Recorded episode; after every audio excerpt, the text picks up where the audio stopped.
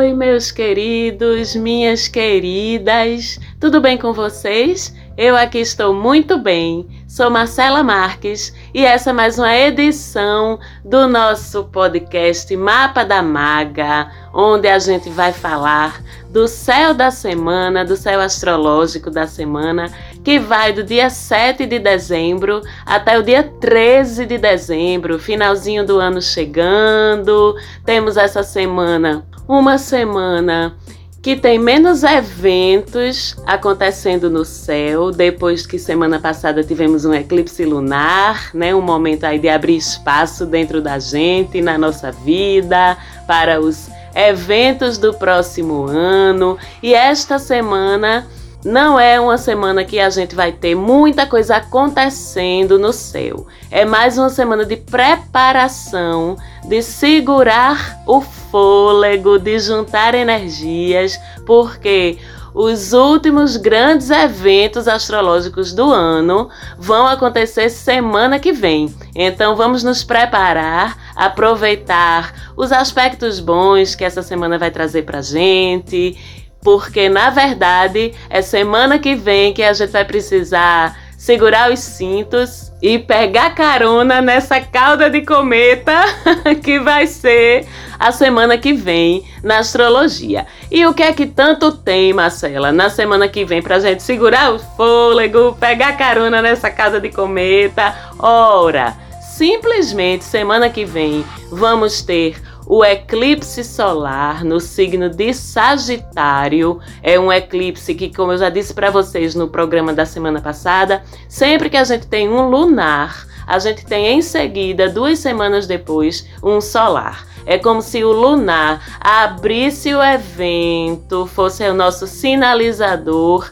né, o nosso alerta para deixarmos ir, desapegarmos, revisar nosso lixo emocional, o lixo na nossa vida também externamente, esvaziar a lixeira do nosso disco rígido, porque se o lunar leva embora as coisas, abre os caminhos para grandes transformações, o solar vai efetivamente começar a implantar essas transformações na vida da gente. Como eu já disse, esse eclipse solar acontece na segunda-feira que vem, no signo de Sagitário. Então, no programa da semana que vem, no domingo que vem, a gente vai falar mais profundamente desse eclipse solar aí. E fora o eclipse da segunda-feira que vem, dia 14, o outro grande evento que acontece também no finalzinho da semana que vem, o início da semana seguinte,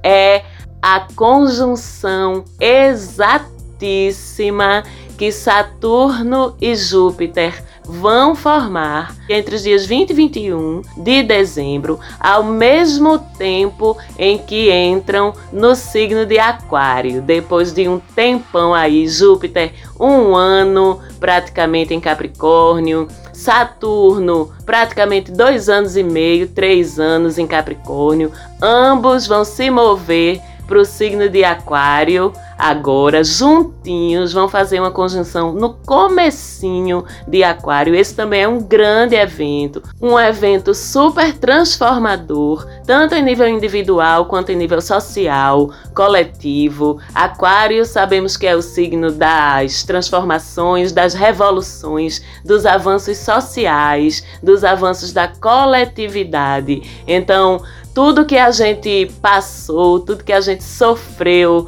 aí com esses astros, ainda junto com Plutão durante um bom tempo, no signo de Capricórnio, que é necessário, são as preparações, são as cobranças, né? São os ajustes que Capricórnio sempre traz, nesse caso com a ajuda de 3 importantíssimos players da astrologia do céu, que eram Saturno, Júpiter e Plutão. Agora Plutão fica sozinho em Capricórnio, que já dá uma aliviada aí pra vocês, viu, Capris? Plutão nunca é uma influência fácil de se lidar, mas a partir do momento em que ele já está sozinho no signo de vocês. Saturno e Júpiter migram para Aquário. As coisas para vocês, capricornianes, e seus opostos complementares cancerianes, que ficam lá do outro lado do eixo zodiacal de vocês, vão começar a ficar mais fáceis. E Saturno e Júpiter em Aquário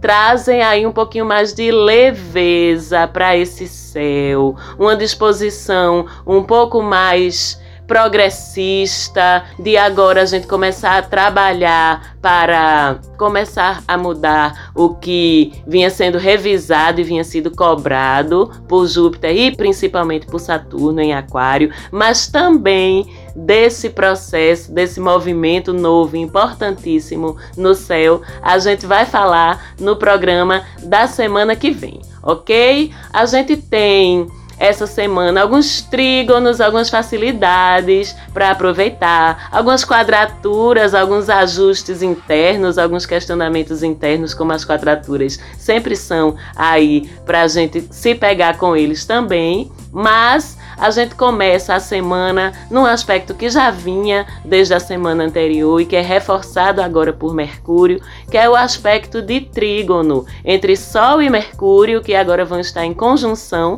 no signo de Sagitário, e Marte lá em Áries ainda, então eles vão se entender lindos, Sol, Mercúrio e Marte fazendo um trígono, né, janela de fluidez, de facilidade, de energia, principalmente quando a gente fala num trígono em signos do elemento fogo. Então essa semana é um trígono de sai da frente que eu quero passar, é um trígono de sai da frente que eu vou resolver esse BO, qualquer BO da vida. Por quê? O que é que esse trígono facilita pra gente? Realização. Fogo, garra, motivação para realizar coisas, para tirar coisas do papel, para fechar pendências, para resolver tudo na nossa vida que precisa de energia, de determinação, de positividade, de garra. É um trígono bem adequado aí já para esse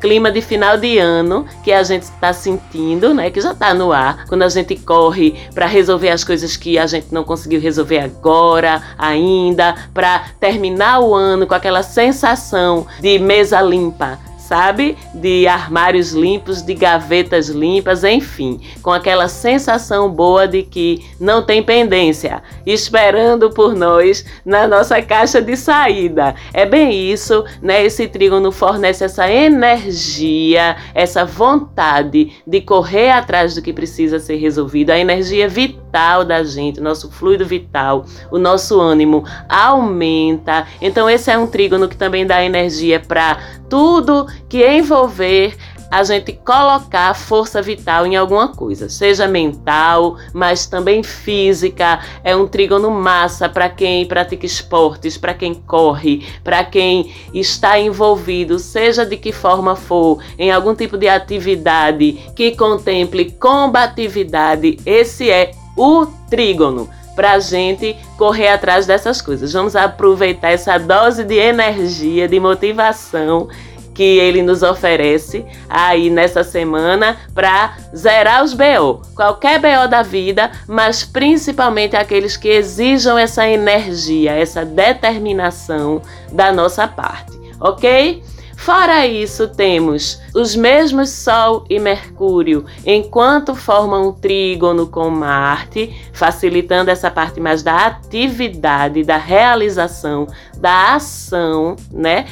A gente tem eles em quadratura com Netuno. Quadratura é aquela nuvem interna na gente, né? Aquele aspecto que nos desafia internamente a apararmos algumas arestas, olharmos para alguns obstáculos internos, ou pelo menos estarmos conscientes deles quando formos tomar nossas decisões, fazer nossas escolhas, enfim, olhar para dentro da gente. E essa é uma quadratura que justamente nos nubla, sabe? Coloca aquela nuvenzinha na frente da nossa percepção, na frente frente da nossa cognição, na frente da nossa absorção da realidade. Então é uma quadratura que convida a gente a abrir nossos olhos, porque ela tende a fazer com que nos falte clareza, sabe, das coisas, de raciocínio, de foco, de concentração. O nosso discernimento, de uma forma geral, ele fica prejudicado. Nossos pensamentos ficam mais confusos, a racionalidade, enfim, pode faltar. A maga mesmo fica doidinha quando Mercúrio se estranha com Netuno, porque o meu Mercúrio natal, ou seja, onde Mercúrio estava no meu mapa quando eu nasci, é no signo de Peixes. Peixes é regido por Netuno. Netuno agora está em Peixes. Então, particularmente para mim, quando Mercúrio e Netuno se ativam desafiadoramente, negativamente no céu, a maga fica só a graça para se concentrar. Então é muita meditação, eu recomendo para vocês também, porque apesar de sim, dependendo do nosso mapa natal, essas ativações periódicas que acontecem ao longo da semana, elas podem ser sentidas de uma forma mais intensa ou menos intensa por nós, dependendo de como essas configurações combinam, se sobrepõem ao nosso mapa natal. Alguns de nós podemos sentir mais, outros podemos sentir menos, mas todos sentimos, certo? Então, a orientação é meditar, porque meditar sempre organiza e acalma a mente. Pedir ao universo, aos seus guias, a si mesmo, ao seu eu superior, por clareza, por iluminação no raciocínio, nas tomadas de decisão. Pedir, mentalizar a derrubada desses véus para clamar realmente por clareza, que é o que vai estar em falta na lista de produtos do céu dessa semana. Então é pedir, mentalizar por discernimento, por conseguir interpretar os sinais, as mensagens, as falas, as informações sutis, enfim, tudo que precise do nosso discernimento, da nossa objetividade mental para ser resolvido, para ser abordado, é o que a gente precisa pedir e se concentrar em receber do universo, já que espontaneamente, organicamente,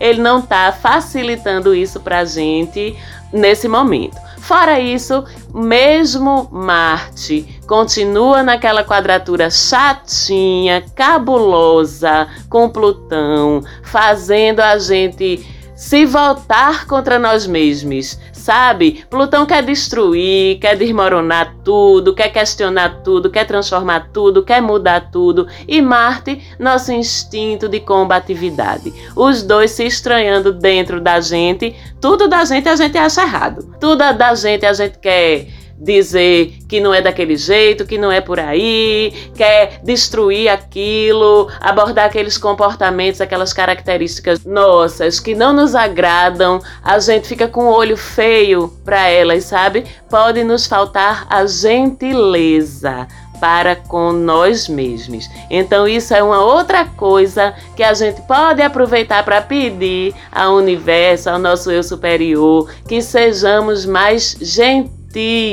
com a gente, que não olhemos para as nossas falhas, para os nossos erros com tanta dureza. Vamos olhar para eles com mais amorosidade e, como eu sempre digo, não é passar o pano para as merdas que a gente faz, não, tá certo? Nem para os comportamentos da gente que a gente precisa alterar, mas é olhar para eles de uma forma mais assertiva, de uma forma mais gentil, ao invés da gente olhar para a gente e dizer, tá errado, viu? Não é assim, não. Vamos olhar com gentileza, ao invés de a gente se cobrar tão duramente. Vamos nos pegar pela nossa mão e nos conduzir por um caminho de acerto, de uma forma mais gentil. Esse também é um clamor que a gente precisa estar lançando ao universo essa semana, com essa quadraturazinha chata entre Marte e Plutão, ok? E com tudo isso, Temos ainda uma semana inteira de lua minguante, que já dá uma acalmada nos ânimos, que já facilita essa disposição de arrefecer, de fechar, né? De fazer as coisas irem embora, de nos desapegarmos. E como já sabemos que o universo é tão sábio e tão generoso sempre conosco, embora às vezes até não pareça, mas a cada momento dessa semana, à medida em que a lua vai avançando pelos signos na sua minguância, a gente tem a oportunidade de rever, desapegar, deixar ir embora um determinado tipo de assunto na vida da gente. Começamos com a segunda-feira, a lua minguante em Virgem, então é a hora do desapego físico, a hora de a gente arrumar a casa, de a gente deixar literalmente as coisas irem embora, separar coisas pra gente doar, abrir espaço dentro da casa da gente de uma forma simbólica, mas bem material, bem concreta também, né? Como um recado para o universo: olha, estou me desapegando do meu velho, das minhas coisas velhas, do meu físico velho, né? Dos meus objetos, das roupas que eu não quero mais, dessa bagunça na minha casa, estou abrindo espaço para que coisas novas entrem. E olha que momento propício, já que a gente está chegando ao fim do ano, não é? Então, na segunda-feira, o desapego físico, material, deixar também maus hábitos, começar um compromisso de melhorar os seus hábitos de saúde, de cuidados consigo mesmo. Nessa segunda-feira de lua minguante em Virgem, é um movimento alinhadíssimo e corretíssimo. Quando a gente chega na terça e quarta-feira da semana, a lua segue minguante em Libra agora. Então, se já abrimos espaço na nossa casa, com a lua minguante em Libra, vamos olhar para as nossas relações pessoais, de todos os tipos: profissionais, família, amizade, relacionamento afetivo. É hora de deixar ir as desarmonias, deixar ir tudo aquilo que nos dificulta estar bem com o outro. É uma lua minguante de a gente se desapegar de ego, se desapegar do nosso egoísmo, olhar um pouquinho para o outro também, estar mais disposto a ceder, conciliar, harmonizar, deixar os conflitos irem embora. Essa é a pegada e a melhor via de alinhamento com o universo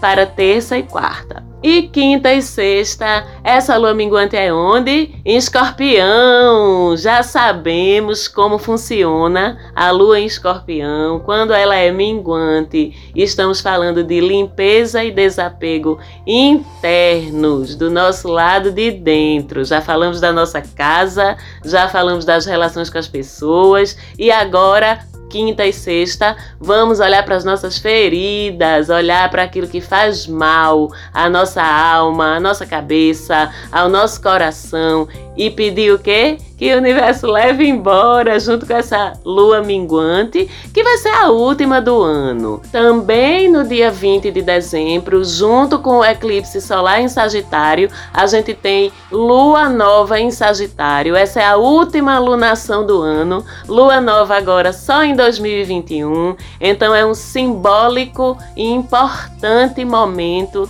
de fazer esses desapegos todos, essas limpezas todas, essas harmonizações todas, para que a gente entre 2021 com aquele sentimento de que está tudo realmente aberto para a renovação. Lembrando que o Ano Novo Astrológico não termina em dezembro, nem começa em janeiro. O Ano Novo Astrológico termina e começa em março, com o signo de Áries, mas mesmo assim, a simbologia de uma virada de ano, de um fechamento de um ciclo de 12 meses e de um início de um novo ciclo, é uma simbologia forte, forma-se uma egrégora muito importante no planeta todo. Então, ainda que o Ano Novo convencional, do coletivo, do mundial, ele não coincida no calendário com o Ano Novo Astrológico, ainda assim é um momento energético muito importante que a gente pode e deve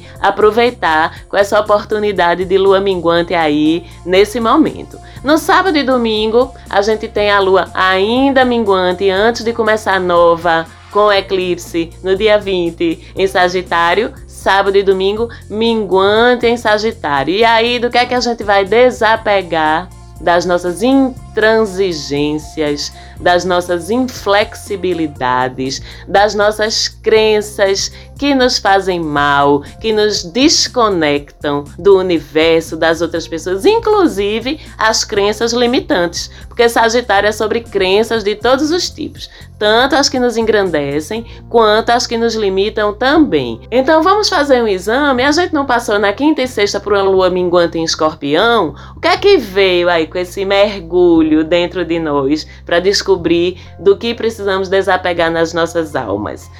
Será que a gente não detectou aí nenhuma crença limitante, nenhuma crença que está atrapalhando os nossos caminhos? Se sim, e todos temos, tá? Olhe bem honestamente para você, mas se sim, vamos aproveitar o sábado e o domingo de lua minguante em Sagitário para desapegar delas e vamos também rever nossa fé, desapegar de tudo aquilo que nos limita, que nos impede de nos expandirmos, de crescermos, de tomarmos atitudes corajosas e ousadas, porém sempre com responsabilidade na vida da gente. E vamos aproveitar essa linda semana de questionamentos, limpezas, desapegos para abrir caminhos para as transformações que vão vir semana que vem. Vamos saudar o eclipse solar em Sagitário. Mesmo que ele traga mudanças, mesmo que ele traga sustos, pode ter certeza que em última instância